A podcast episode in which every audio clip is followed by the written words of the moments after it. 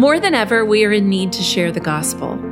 And Church at the Mill can't wait to do that with you in this podcast series, where we talk about who we are as a church and what we value. Join us for this spiritual and financial journey more than ever. Hey, everybody. Thanks for joining us again for a More Than Ever podcast. For those of you that are tuning in for the first time, I'm DJ Horton, the senior pastor of Church at the Mill. And we decided to do a series of podcasts around More Than Ever, which is a, a spiritual journey, a vision journey, a movement we're on as a church family.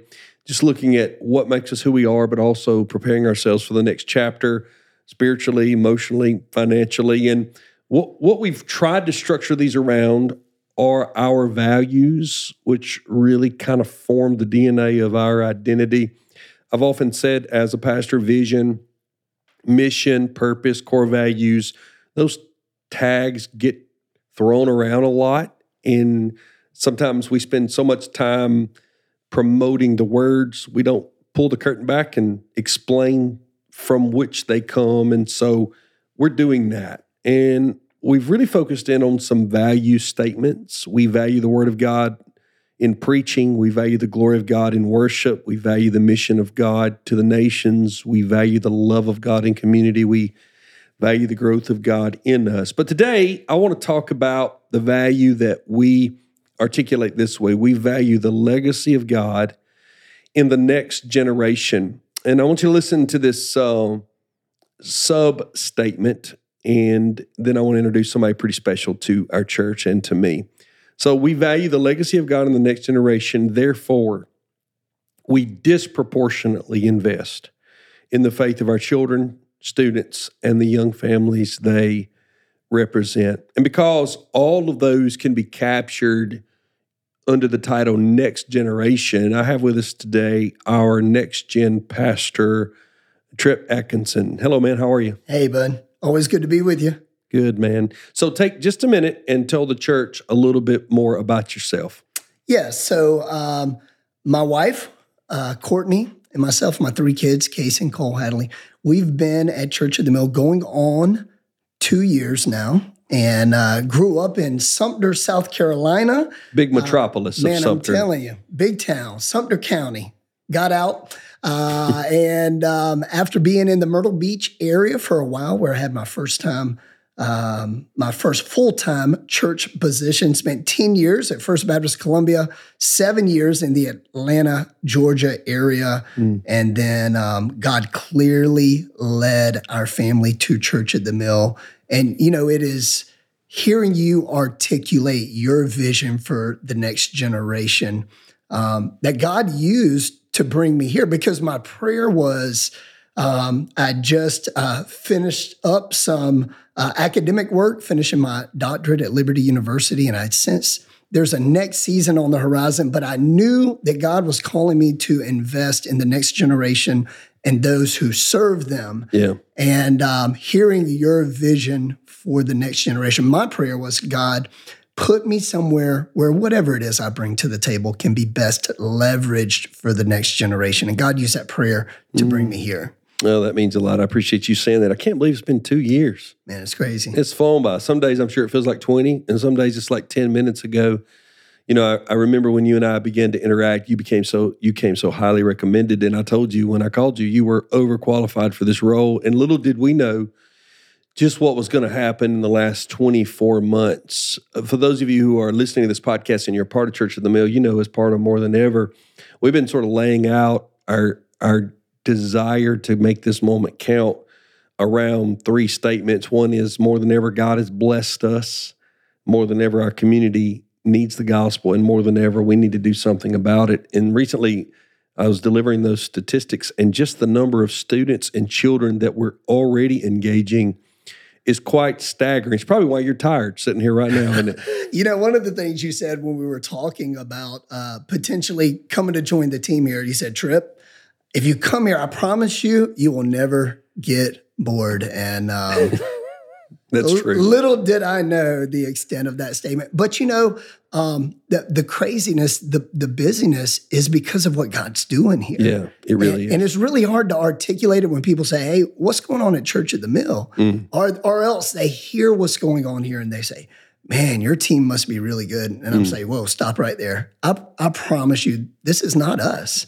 It's way bigger than anything we could um, make happen. That's right. We're not manufacturing this movement, and it's exciting to be a part of it, but it's pretty humbling too. I Very- mean, very humbling. you know, because you and I work behind the curtain every day. That uh, there's nothing genius. There's no hidden secret. Uh, it's just people. Th- those to me are the real heroes. And and thinking about that, you know, you are someone who has a lot of gifts, and obviously, I'm I'm in your uh, fan club. But today's not about you or about me. It's about the next gen you know, you could go lead a church, you could go teach student ministry, you could go do a lot of things, and uh, and by God's grace, He led you here. When you think about the role of the local church in reaching the next generation, um, wh- why do we why do we have to like get this right? In in other words, you know, it's more than just great child care, a nice Bible study, and a full, robust youth calendar of activities. There's got to be more to it than that. And so, why do you think it's vital that we not sleep on this window? Because I do think it's a window That's of right. time we have. Speak to that. Yeah, it, it is vital that the church get next generation ministry right. Um, first of all, we're on the clock. We're on the clock with. You know the statistics. Yeah. For people, if that window, if they don't know come to know Christ by the time they graduate high school, statistically, that they would be a statistical anomaly the later in life. That's exactly know right. Christ. Um, so w- we're on the clock, and um, man, I sense that urgency more and more and more. Um, number two, we're in a battle. I heard someone say recently a statement that has, um, man, it's resonated and it's just been playing over and over in my mind. They said, "Whoever wants our children and students the most will get them." Mm, Think about that now. Yeah. Whoever wants the next generation the most will get them. and we also know the enemy wants them. The enemy wants them. We're we're in a battle, and the enemy is relentlessly coming after this next generation, and he's using every tactic uh, possible Yeah. to get them. And what we know when we read the gospel, when we re- read the word of God, we know that God wants him more, and he already demonstrated that on the cross. It's our job to make sure students know that Mm, because the enemy is attacking them. Um, he- he's attacking them at the core of who they are. One thing I tell our volunteer leaders all the time um, here's one thing we know about students they're just like us. Every student we see was created with the need to be loved unconditionally, to belong to community, and to have significance and purpose. And the enemy is that's where he's attacking. that's them. right. He's attacking them with cheap imitations of God's best for their life and and being loved and mm-hmm. finding community and having significance and purpose. And what I told recently our adult volunteer leaders is, y'all, the days of needing chaperones in kids ministry or youth ministry, those days are over. We don't need chaperones. We need warriors who Yeah. are ready to go to war for our kids. When you think about that, what what do we need as a church? And you can speak specifically to Church at the Mill, but you can also speak to the broader church, the body of Christ. What what must we get right Mm. in next gen ministry? Mm. What what do we need to get? What do we need to get right? Right. Well, I, I think our um, our relentlessness at which we go after students. Number one, we we got to make it a priority, which we Mm. are. Two questions I asked some of our adult leaders recently in a room together. Uh, I said, number one, if you knew God would answer your prayer, what would you pray for the next generation? Mm. What would you pray? And you know, they started out, well, I, I, I pray that our students would, would know God. Well, that's certainly our prayer for all of our students. Or I, I pray that our students would spend time in His Word. That, that's our prayer. Mm. But if we knew God would answer our prayers, why not pray bigger prayers? Mm. Why not pray that God use our students to start a revival that changes the, the world? Mm. Uh, and then we also considered this question together. We said, How much would you be willing to sacrifice if you knew it would lead to a revival among the next generation? Hmm. And again, after some time, man, I heard adult leaders say, Trip, there's nothing I would not be willing to give up if I truly believed it would spark a generation that would change the world. Um, one great story we were at midweek the other week, and uh, one of our adult volunteer leaders, um, man, I, I, saw him walk up and he had this massive bandage on his hand. And I said, man, what, what is going on?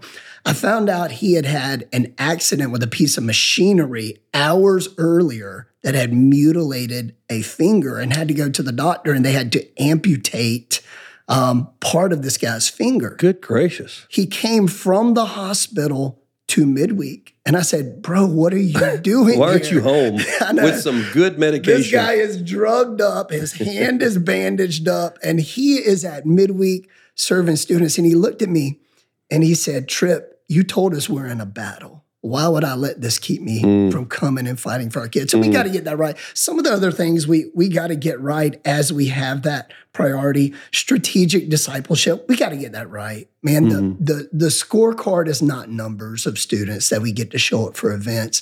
It's yeah. how do we fulfill the Great Commission mandate to meet students where they are, and um, to help them live out the full gospel to become disciples. We got to get that right. We got to get right connecting adult leaders in our church to have those discipleship relationships with students.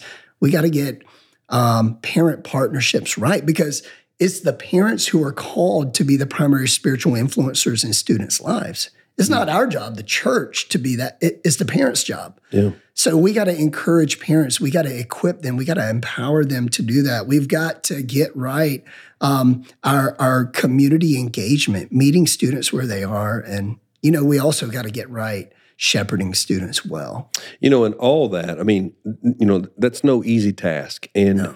I don't think the average person, even the average parent in our church, realizes the behind the scenes work that it takes and the resources. You know, one of the things as I was attempting to articulate our values, I didn't come up with our values. Our church values the gospel above all things, and out of that flows these words. If anything, as the senior pastor, I, I make an attempt to communicate them, but the values really are driven from what the Lord's done in all of our lives. But in articulating this value of the legacy of God in the next generation. Mm. I specifically chose a word because I, I do believe it. And it simply says, we disproportionately invest. Yeah. What, what does that mean to you as the leader of our next gen? And for those of you who are listening, that, that means for Trip, from the standpoint of his uh, title, uh, from, from birth through the graduation of high school, a Trip oversees those ministries, those pastors, and those uh, directors. And so when you think about that disproportionately, what does that look like at Church of the Mill? Sure. So I, I think uh, leadership has demonstrated um, a, in, in our church a willingness to follow that leadership to disproportionately invest uh, in our focus, in our decision making. There's been a number of tough decisions that I know that you have had to make in leadership um, where we just had to decide, okay, what what is gonna take priority here? And I've seen you over and over again say, you know what, even if we have to inconvenience this group or that group, um, we're gonna lead with the next generation. Mm. Um, so in, in, our focus, but also in our in our finances, our our resources, our facilities, our our personnel. There's been a tremendous commitment to growing the team that we need, and um, man, most of our people uh, have no idea that some of the folks on our next gen team are, are, literally some of the best at what they do in the country. Mm. And that's a, a commitment that you have made. That's a commitment that our leadership has made to offer our children and our students the uh, the absolute best in our programming just continually pushing how do we offer the next generation the very best because it matters mm. you know and i think uh, one of the things i remember you and i talked about early in our relationship was i think you got to leverage your position and you know we're in the upstate of south carolina it's a fast growing area i shared recently that 10000 people moved to this county last year we also are literally in between two of the largest, most prominent high schools in the state. Sure. No, not the only ones. There are a lot of large ones. And then we have a plethora of phenomenal elementary, middle school, elementary schools, middle schools, private schools, homeschool co-ops. You know, th- this is a a pro family culture. That's right. And so I think it would be foolish to not disproportionately invest. And I think it goes back to what you said earlier. It is a window. It's a window. And to me, for not only for me and, and for the team that I have the privilege of leading, but for our church, it is a stewardship issue. Mm. God has placed us here. God's given us the opportunity. God's given us favor in our local schools. God's given us an open door. Um, and the question is, what are we going to do with that? How are we going to leverage that? Yeah, and and you know, we, we, second only to the gospel. What's the greatest treasure that I've ever been given? You know, it's my family. That's right. And certainly, Laurel and I would would say that our six children, as expensive as they are, and as tired as we are from trying to raise them, you know, there, there's nothing greater.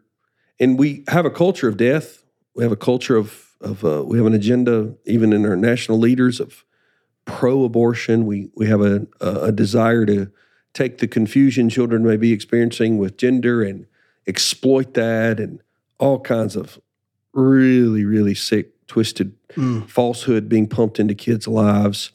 And so to take the children that God has entrusted us with give them the pure unadulterated gospel, the truth of God's word, ground them in the identity of Christ with the effort of not just making them nice people. We're not interested in behavioral modification. We want them to love the king. Yeah. And then that impact the rest of their life. Now, when you think about that, if you're listening to this podcast and you're you're you're tracking with us from your perspective, Trip, because you eat, breathe, and sleep this. What's the challenge to next generation for a church like Church at the Mill? Because I would say, obviously, you and I are biased. But from the outside looking in, we have the favor of other people who say, hey, guys, you guys are getting a lot of things right. But we're by no means perfect, and we certainly haven't arrived. Yeah. What's the challenge that the average person who cares about the gospel yeah. and cares about young people would be, uh, they'd be better equipped if they understood, but they probably don't understand right now. What is the challenge that you mm. think?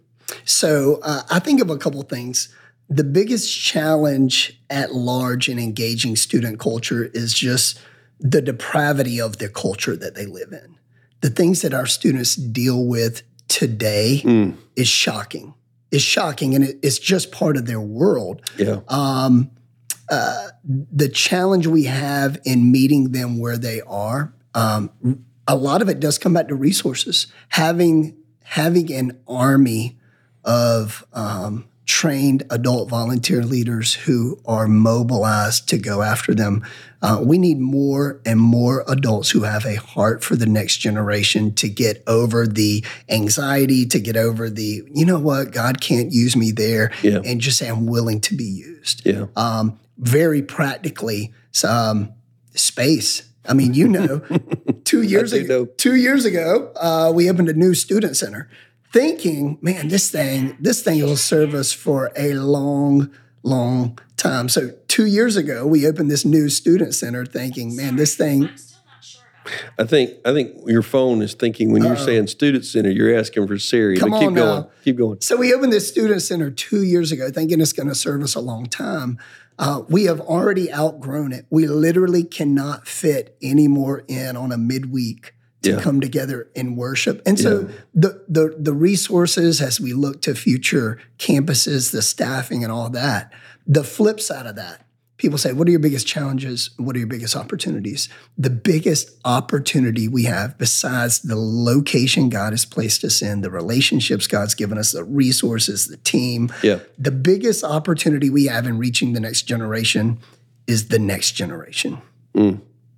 Because what we're seeing is a generation that absolutely is wired to make a difference and they mm. want to make a difference. Mm. And this world is telling giving them every social cause in the world to try to get them involved in. And it's empty. It's empty. So it's leaving them apathetic. But if we take that core need and we introduce them to the kingdom of God and the purposes of God, yeah. um, that is our biggest asset. I, I think of um, a couple students. One of our students who has some uh, physical challenges was seeing a uh, physical therapist uh, sometime back.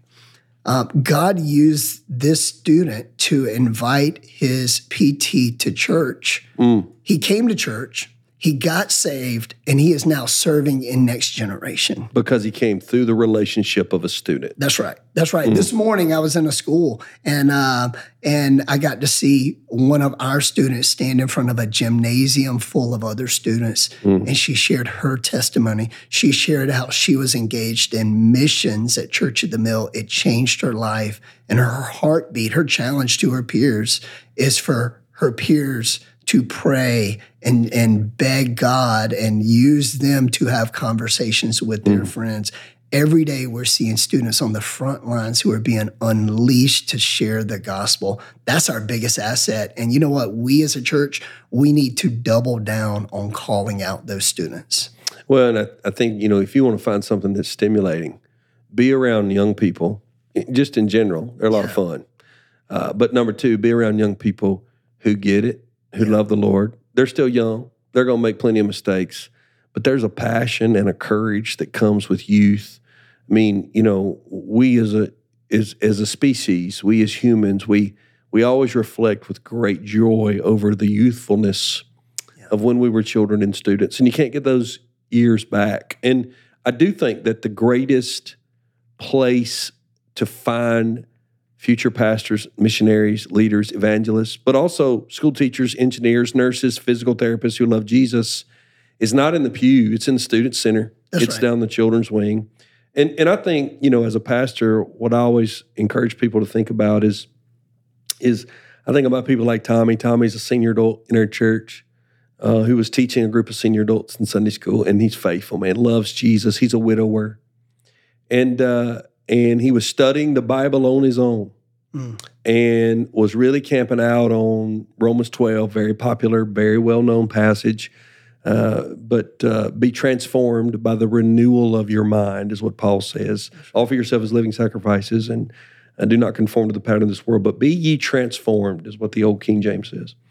And it dawned on him that he was teaching the minds of senior adults who loved Jesus but probably knew as much Bible as he did. Yeah. And he walked out one day, told them, asked them to pray for him, came down to see you guys, got involved in teaching middle school boys on Sunday mornings the Word of God because he became convinced that it was their minds that needed to be transformed most by the Word of God. Yeah. And this is a guy who's 80 years old. And you know what? He is making a difference a huge difference. He's making a difference. And that's one of the things with more than ever that really excites me. So the very practically, we know mm. more than ever, um, as our people dictate how fast we get there, we know that it's going to further expand the army across Spartanburg County that's mm-hmm. engaged in the next generation. It's going to help provide facilities and teams across campuses. It's going to reduce our debt. Um, uh, that's going to free up so much more money for ministry. Um, but what excites me in all of this, it is going to help fuel the vision to reach the next generation. Man, yeah. I, I pray that, you know what, there's there's 50 Tommies out there. That's right. Through more than ever that get that vision of, you know what, let's let's do more. We're uniquely positioned. Man, let's go for it. And that's how I think about your ministry, I think about 100, 200 years from now when it's all over with for us. Yeah. Churches have a shelf life. Buildings that are built today are condemned a couple of years from now.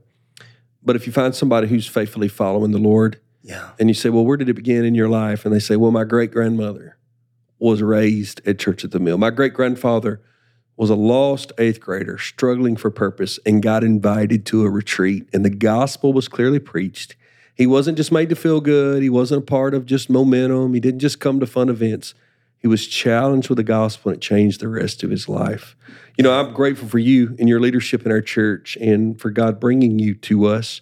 Um, and I appreciate the way you said that about more than ever. You're exactly right. I mean, of course, we want our church to uh, make commitments to generosity to help us retire debt, to secure facilities, facilities that impact children and, and students. Quite frankly, they dominate our facilities, and we're thankful for that.